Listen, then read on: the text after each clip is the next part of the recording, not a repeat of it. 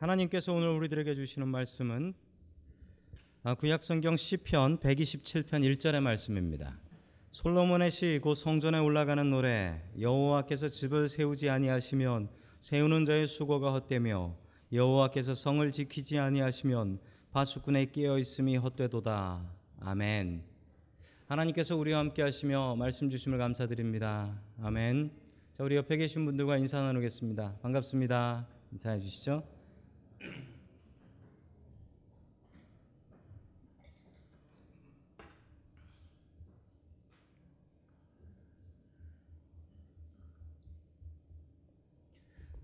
어, 어린아이가 다니는 고등학교가 있답니다. 예, 한국말로 뭐라고 할까요? 아, 아이고랍니다. 아이고. 유치원 아니죠. 가난을 극복하게 해주는 고등학교가 있답니다. 어떤 고등학교일까요? 어, 생활고랍니다. 아무리 다녀봐도 소용이 없는 고등학교가 있답니다. 졸업장도 안 주고 예, 그 고등학교 이름은 헛수고랍니다. 어, 일부 예배 때 영어권 영어권 교인들한테 이런 얘기했더니 아주 아무도 안 웃더라고요.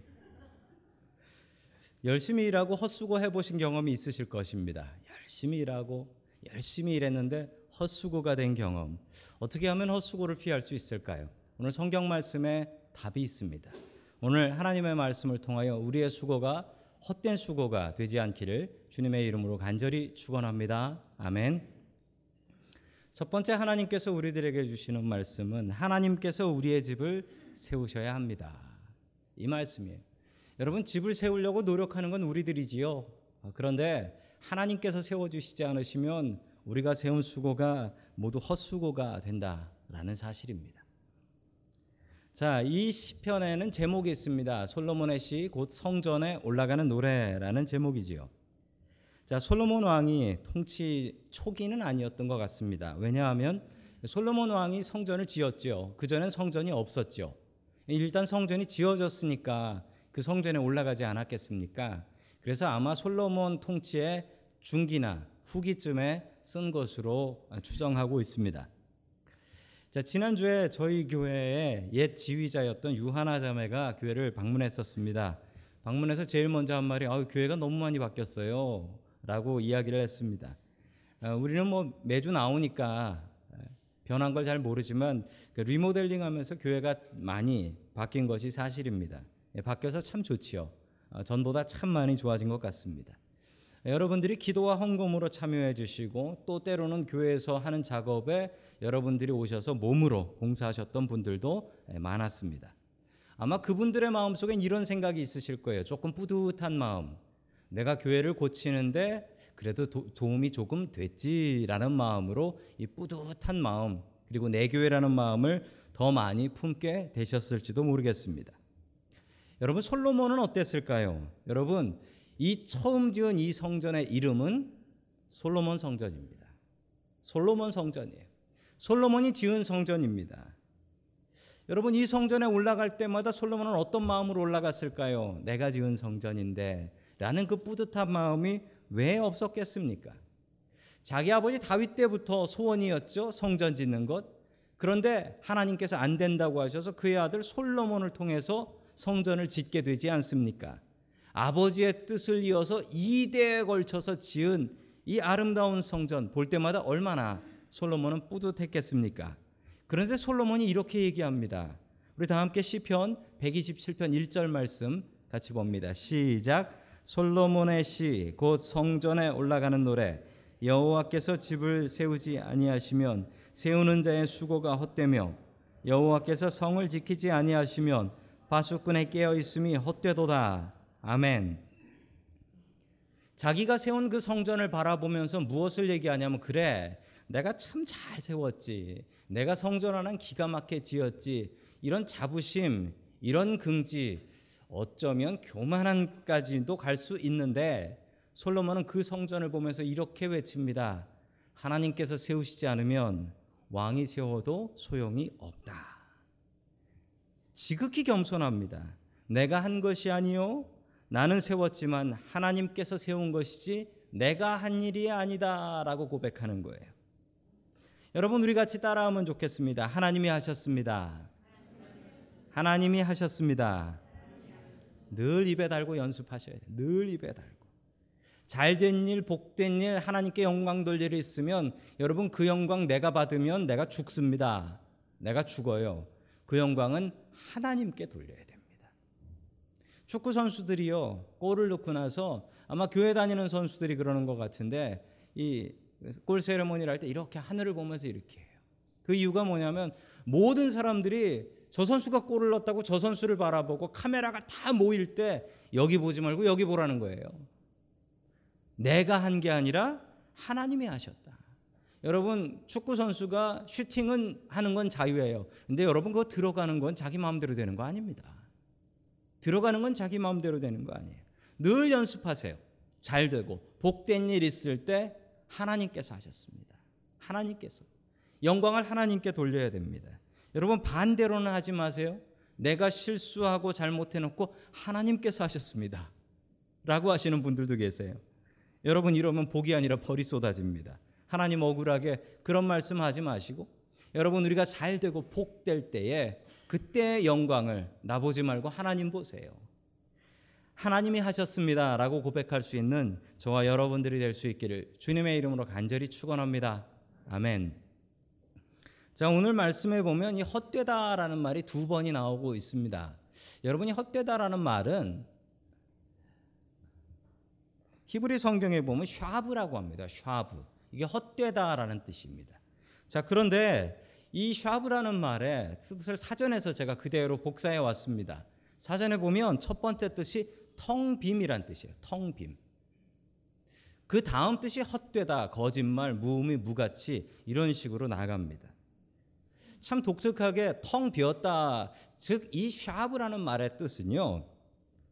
텅 빈 나무를 뜻합니다. 나무인데 겉에서는 멀쩡한데 속이 비어가지고 바람 불면 넘어지고 발로 차면 구멍 나고 자 이게 텅 빈 나무 바로 헛되다라는 뜻입니다. 즉 우리의 집이 우리의 가정이 하나님 중심으로 가득 차 있다면 그 중심은 가득 차 있지만 여러분 그러지 않고 겉만 번지르르 하고 하나님이 없다면 여러분 그 집은 텅 빈 고목나무와 같은 집이 된다는 것입니다. 겉은 멀쩡하고 남편은 좋은 직장 다니고 비즈니스 잘 되고 자식들은 효도하고 자식들 공부 잘하고 성공하고 그런 모습을 보면서 다른 사람들이 다 부러워해도 그 속에 하나님이 안 계시면 그 집은 헛된 집, 속이 텅 빈 집이 된다는 사실입니다. 여러분 우리의 가정을 무엇으로 채워야 할까요? 어떤 분들은 돈으로 채우려고 하고 어떤 분들은 성공과 명예로 채우려고 합니다. 여러분 그러나 그것으로 속은 채워지지 않습니다. 여러분 우리의 속을 채울 수 있는 유일한 분은 하나님이십니다. 하나님이 채워지지 않는 그 가정은 헛수고입니다. 열심히 산다고 잘 되나요? 열심히 산다고 성공합니까? 여러분 세상이 내 마음대로 됩니까? 여러분 어릴수록 학교 다니는 학생일수록 세상이 자기 마음대로 되는 줄 알아요. 세상에 자기 마음대로 할 수 있는 게 있는 줄 압니다. 그런데 나이가 들면 들수록 어른이 되면 될수록 느끼는 것은 세상에 내 마음대로 되는 건 거의 없구나라는 것을 깨닫게 됩니다. 여러분 우리 마음대로 할 수 있는 게 별로 없습니다. 심지어 내 마음은 내 마음대로 됩니까? 여러분 내 마음도 내 마음대로 안 되죠. 갈수록 화가 나고 분이 나고 분이 나면 풀리지 않고 내 마음도 내 마음대로 되지 않습니다. 여러분 내 마음대로 세상이 움직이지 않습니다. 할 수 있는 게 없습니다. 그래서 필요한 분이 바로 하나님이십니다. 하나님이 세상의 이 모든 것을 다 주관하고 계시기 때문에 하나님께서 도와주시지 않으시면 내가 하는 이 수고가 헛수고가 되기 때문에 그렇습니다. 미국에서 제일 좋은 직장이 있답니다. 미국에서 제일 좋은 직장이 어디냐면 아, 저 밑으로 내려가면 있는 어, 구글이라는 회사입니다. 검색 엔진 회사지요. 이 구글이라는 회사가 꿈의 직장이라고 합니다. 꿈의 직장 너무 직장이 좋대요. 월급도 좋고 그래서 꿈의 직장이라고 하는데 여러분 이 구글이라는 말의 뜻을 아십니까? 이 구글이라는 말의 뜻이 참 대단합니다. 요즘은 이 사람들이 구글 it이라고 합니다. 구글 it. 그러면 인터넷에서 찾아봐라라고 할 때 네가 인터넷에서 찾아봐라 할때 Google it라고까지 합니다. 회사 이름이 아주 이제 뜻이 뜻이 있어요. 인터넷에서 찾아보는 것. 대단한 회사지요. 그리고 이름 참 잘 만들었습니다. 그런데 원래 이 회사 이름이 구글이 아니었답니다. 이 회사 이름은 구골이었답니다. 구골이었대. 왜냐하면 저 구골이라는 말의 뜻이 10의 100제곱이라는 아주 큰 숫자래요. 그래서 그 뜻으로 회사 이름을 만들려고 이 창업자가 파운더인 창업자가 자기 친구 동업자한테 인터넷에 그 이름을 등록하는 걸 도메인 등록한다고 하거든요. 도메인 레지스터 하는데 이 친구가 잘못해 가지고 구고를 구글로 등록을 했네요. 한번 등록하면 끝이에요. 한번 등록하면 다시 돈 내고 다시 해야 되니까 돈도 없는데 그냥 쓰자라고 해서 친구한테 막 뭐라고 그랬대요. 그런데 여러분 그 이름이 이렇게 큰 성공을 거둘 수 있게 되었습니다. 여러분 계획한 대로 열심히 해서 망하는 사람 있고요. 자기 계획대로 되지 않아서 성공한 사람도 있습니다. 여러분 우리의 수고가 헛되지 않으려면 우리가 해야 될 일은 하나님을 의지하는 일입니다. 하나님을 의지해야지 하나님의 도움이 있어야 할 수 있지 우리가 할 수 있는 일은 세상에 별로 없다는 사실입니다. 계속해서 2절의 말씀 같이 봅니다. 시작 너희가 일찍이 일어나고 늦게 누우며 수고의 떡을 먹음이 헛되도다.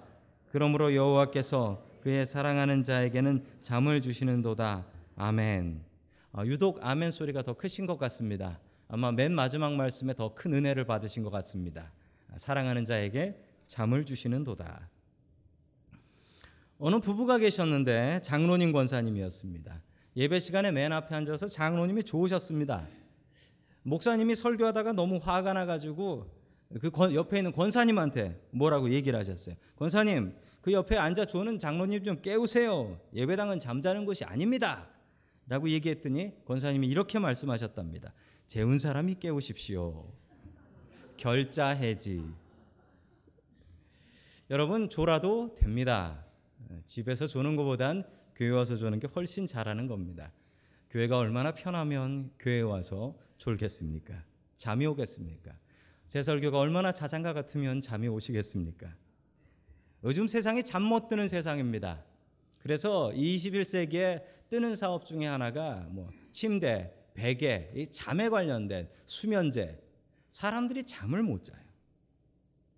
어릴 때는 등만 붙이면 자죠. 저희 아이들도 어렸을 때는 차에만 타면 그냥 잤어요. 그냥 졸아버리죠. 그런데 나이가 들면 근심거리, 걱정거리가 많아서 그런지 잠 못 이루는 밤들이 많아지더라는 겁니다. 자꾸 쓸데없는 생각하면서 잠 못 자게 되는 거예요. 여러분 우리가 보면 되게 부자이고 걱정거리가 없는, 없어 보이는 사람들이 있습니다. 돈 많이 벌고 뭐 팝스타인 가수들 뭐 이런 사람들은 잠 잘 잘 것 같은데 여러분 그 사람들이 더 잠을 못 잔대요. 그 얼마 전에 돌아가신 마이클 잭슨도 밤에 잠이 안 와서 수면제 처방받다가 그렇게 돌아가시지 않았습니까? 잠을 못 자면 세상 무엇을 가지고 있다 한들 그게 사는 삶이겠습니까? 살았지만 죽은 삶이죠. 그래서 하나님께서 사랑하시는 자에게 무엇을 주신다? 잠을 주신다. 잠을 주신다. 여러분 잠을 주신다라는 뜻은요. 우리가 믿는 구석이 있다라는 사실입니다. 여러분 믿는 구석이 든든해야 잠을 잘 수 있습니다. 믿는 구석 없으면 잠 잘 수 없습니다. 여러분 우리의 믿는 구석은 무엇입니까? 하나님이어야 합니다. 여러분 우리의 믿는 구석이 하나님이신 것을 나만 알면 안 됩니다. 다른 사람들도 알아야 돼요. 내 주변에 있는 사람들이 야 저 사람 왜 이렇게 천하태평이냐? 저 사람 믿는 구석이 있다. 그게 바로 하나님이다. 이 얘기를 여러분 주변에 있는 사람들이 할 수 있어야 합니다. 여러분 헛된 집을 짓지 마십시오. 하나님은 우리의 일을 의미 있게 하시는 분이십니다. 여러분 의미가 있다라는 말이 영어로 meaningful이에요. 저 말의 뜻이 뭡니까? meaning이 full 가득 차 있다라는 뜻입니다. 반대로 우리가 어떤 궁궐과 같은 집에 산다 한들 어떠한 건강한 몸을 갖고 산다 한들 그 속에 하나님이 안 계시면 그곳은 텅 빈 집과 같습니다. 여러분 잠시 전에 불렀던 찬양의 가사 같이 사십시오. 주 예수와 동행하면 그 어디나 하늘나라 되는 줄로 믿으시기 바랍니다. 아멘. 늘 하나님 의지하며 수고하는 저와 여러분들 될 수 있기를 주님의 이름으로 간절히 축원합니다. 아멘. 어, 두 번째 마지막으로 하나님께서 우리들에게 주시는 말씀은 부모는 활, 자식은 화살입니다. 꼭 에, 남자는 배, 여자는 항구 같은 제목이네요. 자, 계속해서 우리 3절의 말씀을 같이 봅니다. 시작. 보라 자식들은 여호와의 기업이요 태의 열매는 그의 상급이로다. 아멘. 여러분 성경에 나오는 기업이라는 것은 무엇일까요? 그러니까 한국말로 기업이라는 말은 회사라는 뜻이죠. 회사, company라는 뜻입니다. 기업은 히브리 말로 나하라라고 합니다. 나하라. 자, 이 나하라라는 말의 뜻은 뭐냐면 사전을 그대로 복사해 왔습니다. 소유, 재산, 상속물, 유산, 목 이런 뜻을 가지고 있습니다. 즉 물건에 사용하는 말이에요. 나하라라는 말은 물건에 사용하는 말이지 사람한테는 이 나하라라는 말을 잘 사용하지 않습니다. 오늘 성경의 말씀은 조금 독특합니다. 자식이 기업이다라는 말은 아주 성경에 나오는 독특한 말입니다. 그러나 우리 한국 사람들한테 자식이 기업이다라는 말을 하면 이건 뭐 설명할 필요가 없어요. 왜냐하면 한국 사람들은 정말 자식을 기업으로 생각하거든요. 다른 민족들은 이 한국 사람들의 삶을 잘 이해하지 못합니다. 얼마 전에도 CNN에서 나왔던 해외 토픽과 같은 기사에 한국에서는 남편이 한국에서 돈을 벌어서 미국에 있는 가족들, 아이들 교육을 위해서 따로 떨어져 살면서 돈을 보낸다. 기러기 가족. 이런 기사가 난 적이 있습니다. 다른 사람들은 이게 대단한 일이지만 여러분의 한국 사람들한테는 뭐 그게 대단해. 자식을 위해서 뭘 못해. 이런 생각 하시지요. 다른 민족들은 돈 벌면 파티하고 놀고 여행 가는데 한국 사람들은 자식을 위해서 뭐든지 희생하려고 하는데 심지어 내 노후를 위해서 모을 돈도 나는 내 자식 위해서 다 쓴다. 그것도 기쁘게 쓸 거다. 여러분 이렇게 살았던 것이 우리들의 부모님의 모습이고 또한 지금 우리들의 삶의 모습이 아니겠습니까? 자식이 나의 자랑거리가 되어야 하며 자식을 위해서 사는 것이 부모의 인생이다라고 생각하시지요. 여러분 그런데 그게 한국 사람들의 또한 문제입니다. 자식이 내 기업이 되는 게 너무 큰 문제입니다. 자식이 내 기업이 되어야 되는데 내 노후도 자식한테 달렸고 자식이 잘 되어야지 내 얼굴이 되는데 저 자식들이 나의 얼굴인데 자식이 잘 돼야지. 여러분 그래서 우리의 자녀들이 부모님의 기대에 미치지 못했을 때 심하게 좌절한대요. 그리고 2세 아이들 우리 특별히 한국 2세 아이들의 특징이 실패하는 것을 주저한답니다. 우리 부모님이 날 위해서 얼마나 희생하고 사는데 내가 실패하면 안 되지. 그래서 도전을 못해서 성공을 못한대. 여러분 세상이 내 계획대로 됩니까? 여러분 내 계획대로 되지 않습니다. 애들이 대학 가고 나면 우리 경험해 보신 부모님들이 저에게 이렇게 얘기하셨습니다. 애들이 대학을 가면 남처럼 떠난다. 그리고 부모님들은 인생의 목표를 이룬 것 같이 힘겨워하며 살아간다. 라고 저에게 조언해 주신 분들이 아주 많았습니다.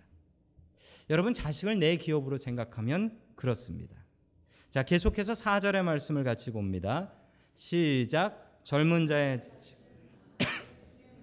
같으니 아멘. 자식이 화살 같다라고 합니다. 여러분 화살 같다라는 말의 뜻이 뭘까요? 화살의 의미가 뭘까요? 화살의 의미. 여러분 화살의 첫 번째 의미는요. 이 부모의 역할 중에 가장 큰 역할이 자식의 방향을 잡아줘야 한다라는 말씀입니다. 여러분 화살이 지 혼자 날아가는 것 보신 적 있습니까? 화살은 지 혼자 날아갈 수가 없습니다. 화살은 활이 제대로 당겨줘야 제대로 날아갈 수 있습니다. 여러분 화살이 자기 방향을 정할 수 있습니까? 여러분 화살이 방향을 정할 수 없습니다. 활이 정합니다. 활이 그 방향을 정해줘요. 여러분 인생에서 부모가 해야 되는 역할이 여기에 있습니다. 부모는 화살 같은 자식의 방향을 정해주는 사람이 되어야 합니다. 얼마 전 끝났던 리우 올림픽에서 한국의 양궁, 아처리, 양궁이 전 종목 메달 4개를 다 싹쓸이를 해왔습니다. 대단한 일이죠. 전 세계에 활잘 쏘는 사람이 얼마나 많은데 그런 일이 벌어질까 모르겠습니다. 그 비결이 뭘까 제가 고민을 했었는데 사진 한 장을 보고서 어, 저는 바로 그 고민을 접어버렸습니다. 그 여자 양궁 개인전이 그렇게 경쟁이 심한데 거기서 금메달을 딴 장혜진 선수가 자는 모습입니다. 남의 자는 모습 보여드려 죄송한데 여러분 어떻게 자고 있습니까? 활 쏘는 자세로 자는데 왜 저렇게 자냐면 저게 제일 편하답니다. 그냥 자도 잘 때 보면 이렇게 이렇게 자고 있다는 거예요. 그래서 어, 머니가 들어와서 보고서 웃는데요. 아이고 제가 얼마나 활 쏘는 게 좋으면 저러고 잘까. 저게 제일 편하대요. 여러분 이 자세를 여러분들도 가지셔야 됩니다. 우리의 인생의 삶의 방향을 정하는 것은 우리의 부모님들의 역할입니다. 무슨 전공을 하고 어떻게 살고를 정하는 것이 아닙니다. 그 아이가 앞으로의 삶에서 어떻게 하나님 의지하며 살아가느냐 이것을 정해야 합니다. 몇 해 전에 밴쿠버에서 만난 목사님이 계셨는데 그 목사님 댁에서 하루를 묵으면서 그 목사님께 많은 조언을 들었습니다. 제 마음 속에 새겼습니다. 그 목사님 하시는 말씀이 아이들이 대학 가면 남처럼 된다. 준비하고 기대해라. 그리고 고등학교 때까지 열심히 행복하게 아이들 키워라. 그리고 앞으로 얼마 남았나 카운트다운 하면서 키워라. 화살은 스스로 날아갈 수 없다. 누군가 정확하게 쏴줘야 하는데 그게 바로 부모의 역할이다. 부모 없이도 하나님 두려워하며 하나님 의지하며 살 수 있는 것 가르치는 게 부모의 역할이다. 가정은 공부 가르치는 곳이 아니라 믿음 가르치는 곳이 되어야 한다. 아이들이 부모에게 돈 바라는 게 아니라 아이들이 부모에게 기도를 부탁하는 자녀들이 되어야 한다. 제 가슴 속에 새겼습니다. 여러분 부모는 화살 같은 자식들을 쏘아 올려야 되는 역할이 있습니다. 자, 화살은 또 두 번째 역할이 있습니다. 화살은 날려 버려야 합니다. 화살은 날려 버려야 돼요. 여러분 화살이 아깝다고 화살통에 계속 넣고 쓰시면 그 화살은 무슨 화살이 됩니까? 쓸모없는 화살이 됩니다. 여러분 화살을 쏘고 나서 그거 내 화살이야 라고 해서 맞은 사람한테 그거 내 화살이니까 좀 빼가겠습니다 라고 할 수 있나요? 여러분 화살은 날리면 끝입니다. 정말 아까운 화살입니다. 한 번에 제대로 쏴야 됩니다. 그런데 언젠가는 분명히 날려 버려야 됩니다. 여러분 자식은 내 기업이 아닙니다. 자식은 하나님께 드리는 하나님의 기업이 되어야 합니다. 화살이 날아가는 것은 화살의 몫이지 활이 대신 날라줄 수 없습니다. 자식은 화살입니다. 그러나 정말 귀하고 소중한 화살입니다. 함부로 쏠 수 없습니다. 비가 오면 좀 더 계산해서 높이 쏴줘야 되고 바람 불면 바람 방향 생각해서 더 바람 방향으로 옆으로 쏴줘야 되고 심지어는 남반구 북반구에서 전향역까지 생각해 가면서 쏴야 한답니다. 자식은 항상 내 품에 있는 것이 아닙니다. 자식은 내 품에 있는 화살입니다. 언젠가 때가 되면 멀리 쏴서 혼자 날아가게 해야 되는 화살입니다. 혼자서 먹고 살고 어떤 직업을 갖고 사는 것이 중요한 것이 아닙니다. 혼자서도 하나님 의지하고 늘 하나님 두려워하는 사람으로 자라게 해야 합니다. 여호와께서 집을 세우지 않으시면 우리의 수고는 헛된 수고가 됩니다. 여러분, 우리 가정의 중심은 하나님이어야 합니다.